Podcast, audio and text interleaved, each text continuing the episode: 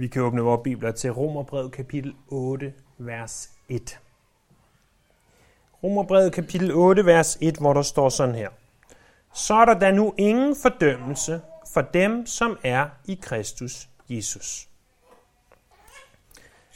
Da Paulus skriver til Timotius år efter det her, der skriver han til ham, et hvert skrift er indblæst af Gud og nyttigt skriver han i 2. Timotius kapitel 3, vers 16. Og selvom du befinder dig i en obskur tekst fra 4. Mosebog, så er skriften nyttig. Men som Spurgeon han udtalte en gang, så sagde han, hele skriften er nyttig, men specielt de skriftsteder, der omhandler vor frelse. Og Romerbrevet kapitel 8, vers 1 er i sandhed et nyttigt skrift. For Romerbrevet kapitel 8, vers 1 er et skrift, der omhandler vor frelse. Hvis nu hele Bibelen kunne sammenlignes med jorden, så ville Romerbrevet være Himalaya-bjergene. Den største af alle bjergkæder. Og Romerbrevets 8. kapitel, altså det kapitel, vi kommer til i dag, det ville være Mount Everest, det højeste bjerg i den højeste bjergkæde. Hvad er det, der gør Romerbrevet kapitel 8 så specielt? Hvad er det, der gør Romerbrevet kapitel 8 så elsket? Det er, at i det kapitel, der er der en sandhed, som bliver gjort krystalklar for os. En sandhed, som kommer til at stå malet for vores blik. Det er sandheden om, at den kristne kan aldrig i evighed miste sin frelse. Det er det, som det her, det 8. kapitel handler om. Prøv at se, hvordan kapitlet begynder. I kapitel 8, vers 1. Så er der da nu ingen fordømmelse. Prøv så at se i det 39. vers, det sidste vers. Der er intet, der kan skille os fra Guds kærlighed i Kristus Jesus for Herre. Der er ingen fordømmelse, der er ingen adskillelse.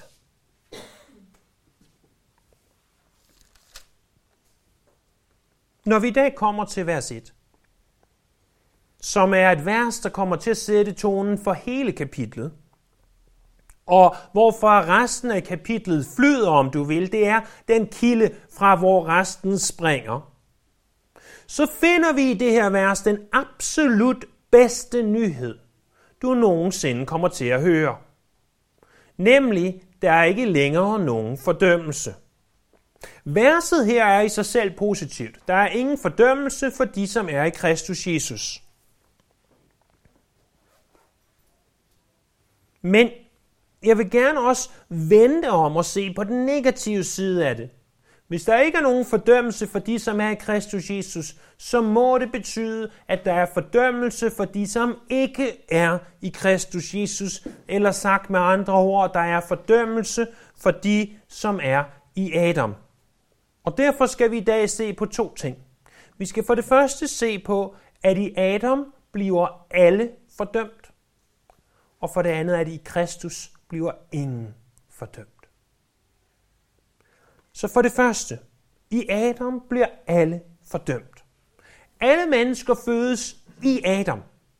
Det modsatte af at være i Kristus, er at være i Adam. Det var det, som blev gjort så klart for os i Romerbrevets 5. kapitel, vers 12-21. Der er kun to muligheder. Der er ingen mellemtrin. Der er øh, ingen halvvejs. Du er enten i Kristus, eller også er du i Adam.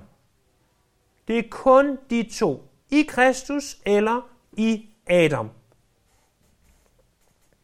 Alle mennesker er fra fødslen født med Adam som deres repræsentant. Så at det, som Adam gjorde i haven, det anses du for at have gjort. Du anses for at have stået der sammen med ham og taget en bid af den forbudte frugt. Så når du er i Adam, når Gud ser på dig, så ser han på dig, som om at du har brudt den samme lov, den samme regel, som Adam brød. Og eftersom synd er lovbrud, og at lovbrud altid må fordømmes af Gud, fordi du er i Adam, så bliver du fordømt. Alle mennesker fortjener fordømmelse fra begyndelsen. Det græske ord, der er ingen fordømmelse, altså ordet fordømmelse, øh, det er et ord, der kun bruges tre gange i det græske nye testamente. Her i Romerbrevet kapitel 8, vers 1, og så tilbage i kapitel 5, vers 16, og i kapitel 5, vers 18. Det kan defineres som en doms afsigelse over en, der er skyldig. Det er som om, at dommeren siger, at ham her, han har i sandhed syndet, han erklæres skyldig. Prøv at se tilbage i kapitel 5, hvordan det blev brugt der. Kapitel 5, vers 16. Og med gaven forholder det sig ikke som med følgerne, at den ene synd for dommen blev på grund af den ene til fordømmelse, men nådegaven blev givet på grund af de manges overtrædelser. Og vers 18. Ligesom en enkelts fald blev til fordømmelse for alle mennesker, sådan er en enkelts retfærdig gerning blevet til retfærdighed og liv for alle mennesker. Det her, det burde for de fleste af os allerede stå krystalklart. Hvis vi har siddet her søndag efter søndag efter søndag øh, i de sidste par år og hørt Romerbrevet kapitel 1, hvordan at uanset om du er den værste hedning, så er du en sønder.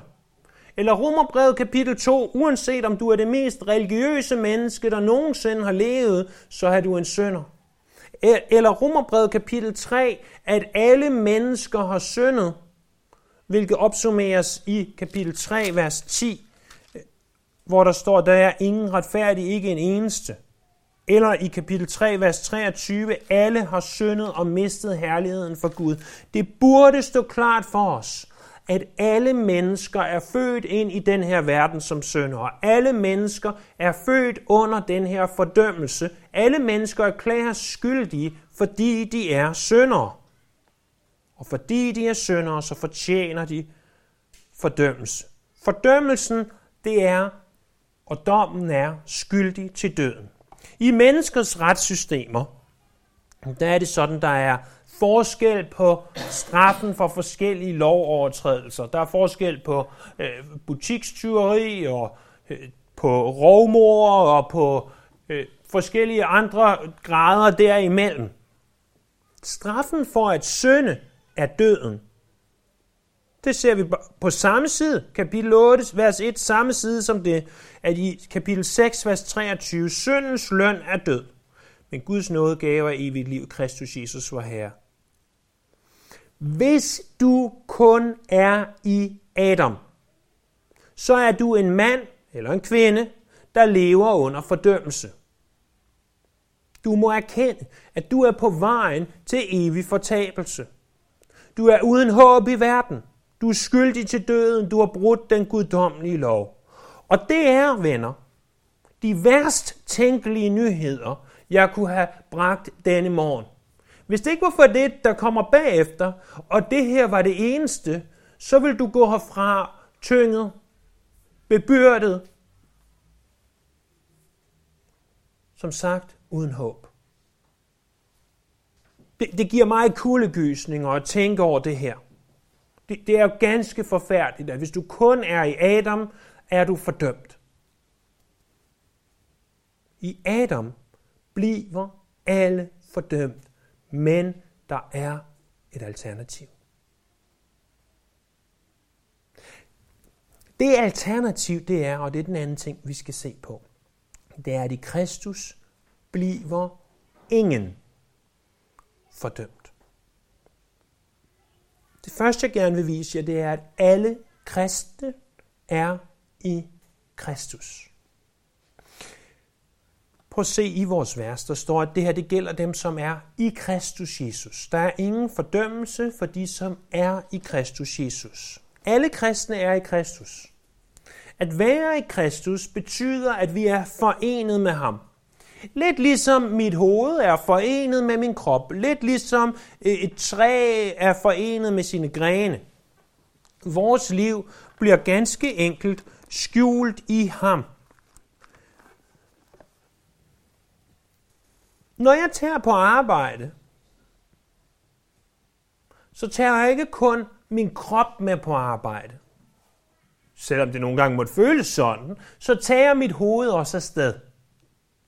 Jeg tager hele kroppen med derhen. Øh, I hvert fald i mit arbejde, teoretisk set, øh, hvis der i hvert fald var en anden, der kunne taste for mig, så kunne jeg gøre hele mit arbejde med mit hoved.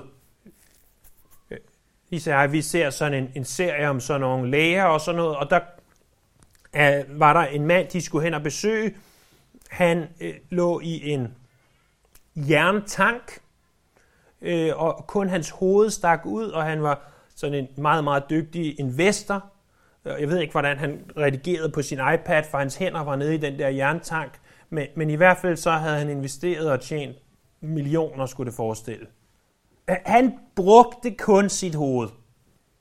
Men det er jo nok undtagelsen, der bekræfter reglen. De fleste af os, selvom vi måske kunne udføre vores arbejde med vores hoved, øh, jamen, så tager vi trods alt og slæber kroppen med derhen.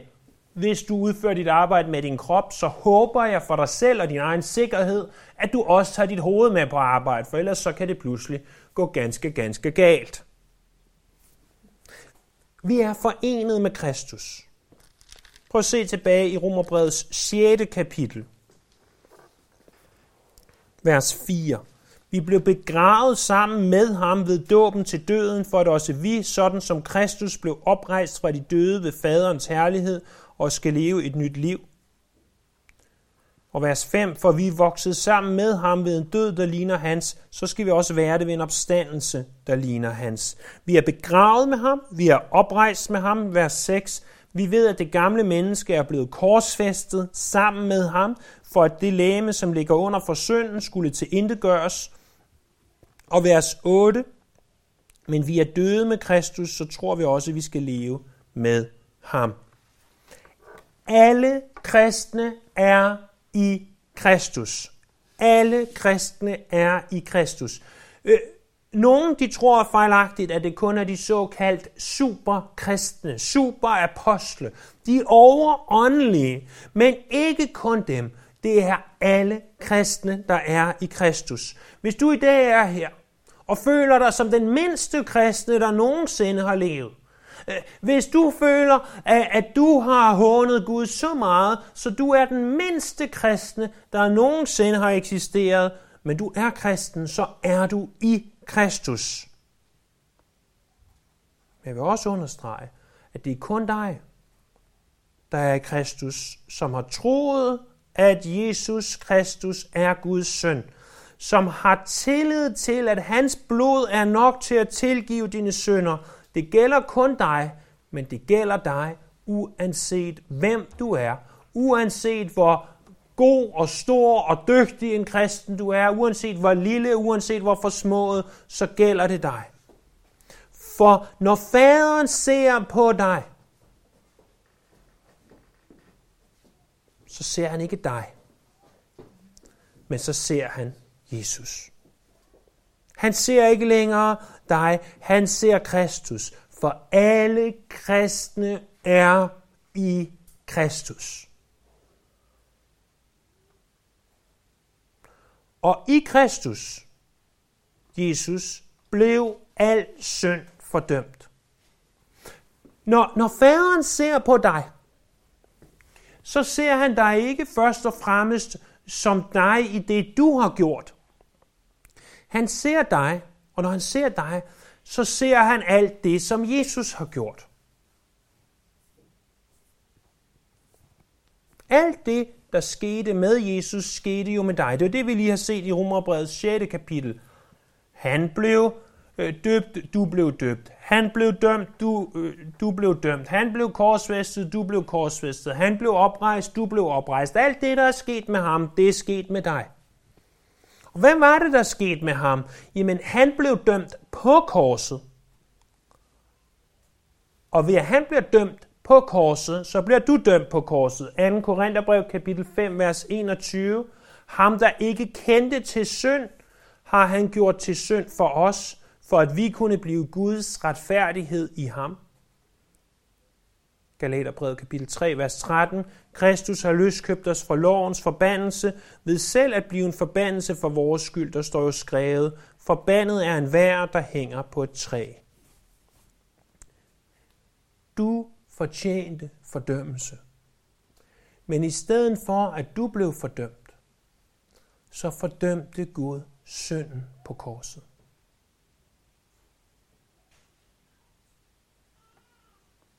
Så er der da nu ingen fordømmelse for de, som er i Kristus Jesus. Det her må være den bedste nyhed, du nogensinde har fået. Fordi du er i Kristus Jesus, så er din synd allerede fordømt på grund af ham. Du vil aldrig nogensinde blive fordømt. Bemærk, at der står, der er ingen fordømmelse. Hvis vi læser det her, den her sætning på det sprog, det oprindeligt var skrevet, nemlig græsk, så står ordet ingen først. Og på græsk er det sådan, at hvis man sætter et ord først i en sætning, så er det fordi, at det skal understreges, så er det fordi, det er vigtigt. På græsk, der kan man noget, vi ikke på helt samme måde kan på dansk eller på engelsk. Øh, de kan bytte rundt på ordene, som de har lyst til, og stadigvæk få den samme mening ud af sætningen. Men ved at foranstille et ord, ved at sige et ord først, så understreger de ord. Og derfor kunne vi med rette oversætte det som ingen, slet ingen overhovedet. Der er ingen fordømmelse, slet ingen fordømmelse overhovedet. Men prøv at se en anden ting, der står, så er der da nu ingen fordømmelse. Vi taler ikke om i morgen, eller om den dag Jesus kommer igen. Det er nu. Det er lige nu. Det her gælder lige nu. Den her første dag i maj, det herrens år 2022, der er der ingen fordømmelse for de, som er i Kristus Jesus. Er du klar over, hvad det her betyder for dig? Det betyder, at Gud fordømmer dig ikke længere. Han har allerede taget hånd om din synd. For den kristne, der er Guds fordømmelse ikke en mulighed. Det her betyder, at det gælder alle dine sønder. Jeg ved godt, at vi som mennesker, og det er helt naturligt, jeg kan også gøre det, men vi har en tendens til at tænke, at det er muligt, jeg er tilgivet for de fleste af mine sønner. 97 procent af mine sønner, de er helt sikkert tilgivet. Men jeg har et lille mørkt rum, med et lille mørkt skab, med en lille mørk kiste, med en lille mørk nøgle, hvor i der ligger noget rigtig mørkt. Der er ingen andre, der ved det. Det er kun mig. Dig og Gud. Men det, der er i den kiste, det du gemmer allermest på, det du ved, at hvis det kommer ud i det åbne, så vil dine venner fordømme dig. Din familie vil fordømme dig. Din arbejdsplads vil fordømme dig. Men Gud vil aldrig i evighed fordømme dig for det, hvis du er i Kristus Jesus. Det er ikke bare de fleste af vores synder, det er alle vores sønder, der ikke bliver fordømt længere, for de var allerede fordømt på korset. Når der står, at al synd er tilgivet, så menes der al synd. Der er ingen fordømmelse. Det er uanset, om vi taler om en hvid løgn, eller om vi taler om et rovmord. Øh, det betyder, at det, der skete for 10 år siden, det, der skete i går, det, der sker i dag, det, der sker i morgen, det, der sker om 10 år, hvis du er i Kristus Jesus, så er der da nu ingen fordømmelse.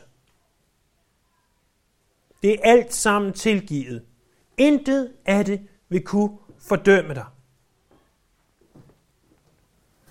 Jeg vil også gerne understrege, at det her det kommer ikke til at ændre sig.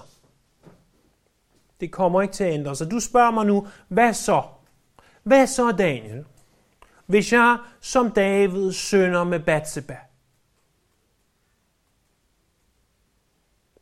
Hvad, hvad hvis jeg har sex uden for ægteskabet? Det kan Gud da på ingen måde tilgive, kan han? hvis du er i Kristus Jesus, så er du allerede tilgivet. Uanset hvad du gør, så er der fra Gud ingen fordømmelse. Absolut ingen. Men stop lige en gang, siger du så. Stop lige en gang. Nu siger du jo, at jeg kan leve præcis som jeg har lyst til. Jeg vil ikke blive fordømt for min utroskab med Batseba. Hvorfor i alverden skal jeg være her i kirken og kede mig, hvis jeg med verdens øjne kan være i verden og have det citationstegn sjovt? Er det ikke rigtigt, at det, jeg lige har stået og sagt, vil kunne misforstås og vil kunne bruges sådan? Det er fordi evangeliet, hvis det er evangeliet, skal kunne misforstås. Når vi taler om den gratis nådegave, som er Guds, så skal det kunne misforstås. Hvis det ikke kunne misforstås, så er det ikke evangeliet. Hvis du ikke vil kunne få den tanke, at så kan jeg bruge det her til min egen fordel, så er det fordi, jeg ikke har prædiket evangeliet. Det skal kunne misforstås. Men Paulus har allerede i det 6. kapitel taget sig af det her. Han har sagt, hvad følger heraf? Skal vi blive i synden, for at nåden kan blive større? Og så næsten råber han, aldeles ikke. Og hvorfor? Fordi vi er i Kristus Jesus, og intet menneske, som er i Kristus Jesus, vil have lyst til at forblive i synden. Som vi så i kapitel 7, så synder vi alle. Og indimellem, så er det endda det, som vi kalder store synder. Det, som er noget, som, som virkelig ikke er øh, rart at tale om og høre om. Indimellem synder vi alle. Men den kristne, den som oprigtigt er i Kristus Jesus, fordi han er forenet med Kristus, så vil han aldrig, hun aldrig have lyst til at forblive i den synd i længden, og vil på et eller andet tidspunkt omvende sig fra den.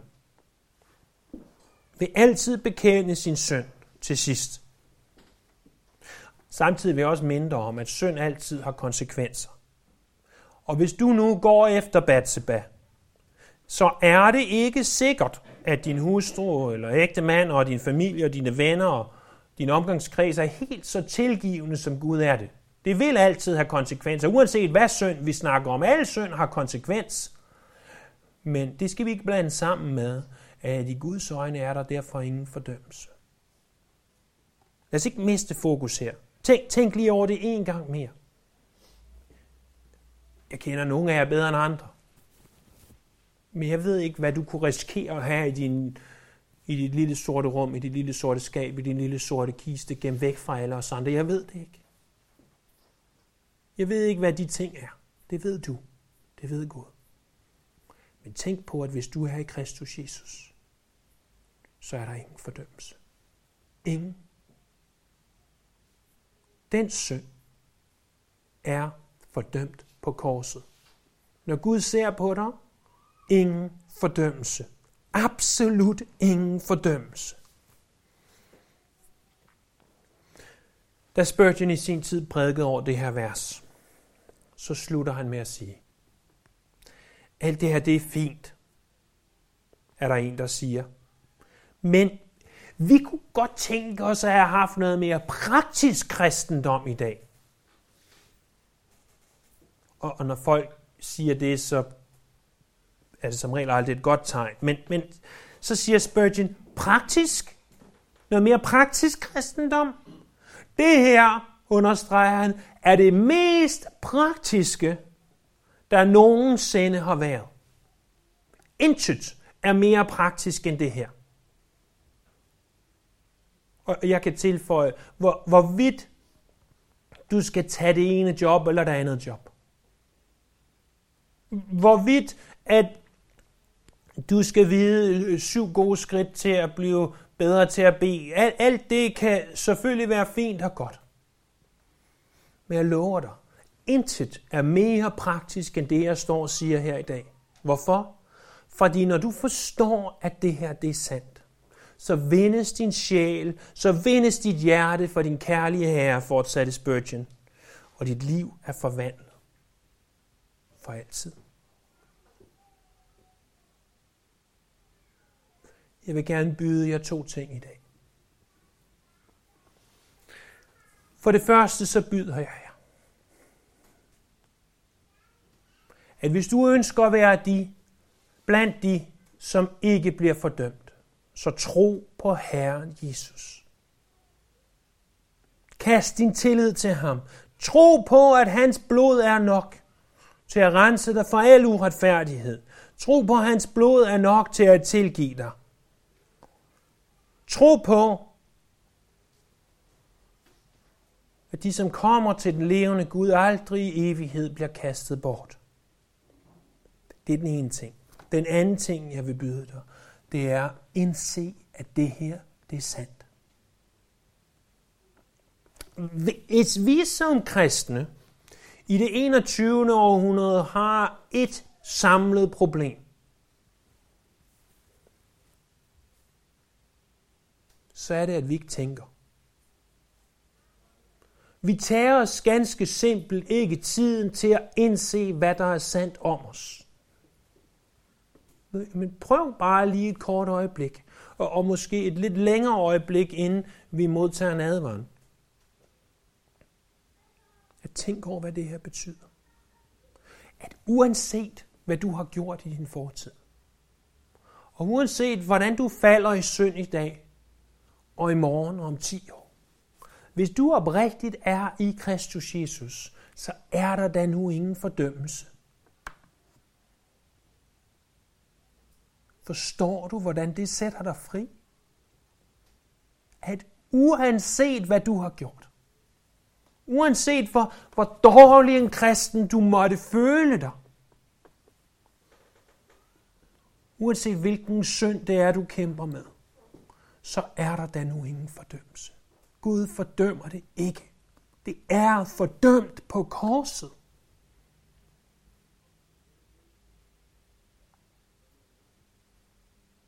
Lad os bede.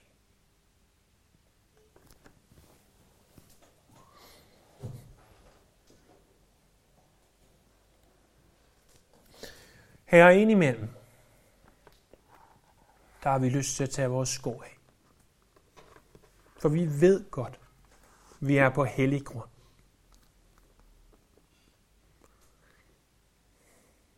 Og her jeg fornemmer, at os, der er her til stede, godt forstår det.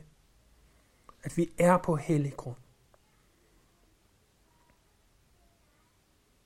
At det her det er en sandhed, vi har brug for at forstå i vores hjerner. Og derefter i vores hjerter. At tro på, at det er sandt også om os.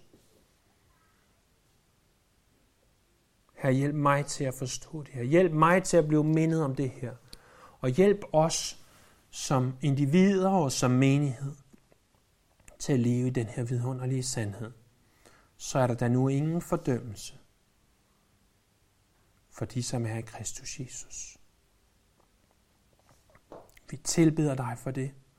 Vi priser dig for det. Tak, at du betalte prisen, så vi ikke behøver. Vi lover dit navn.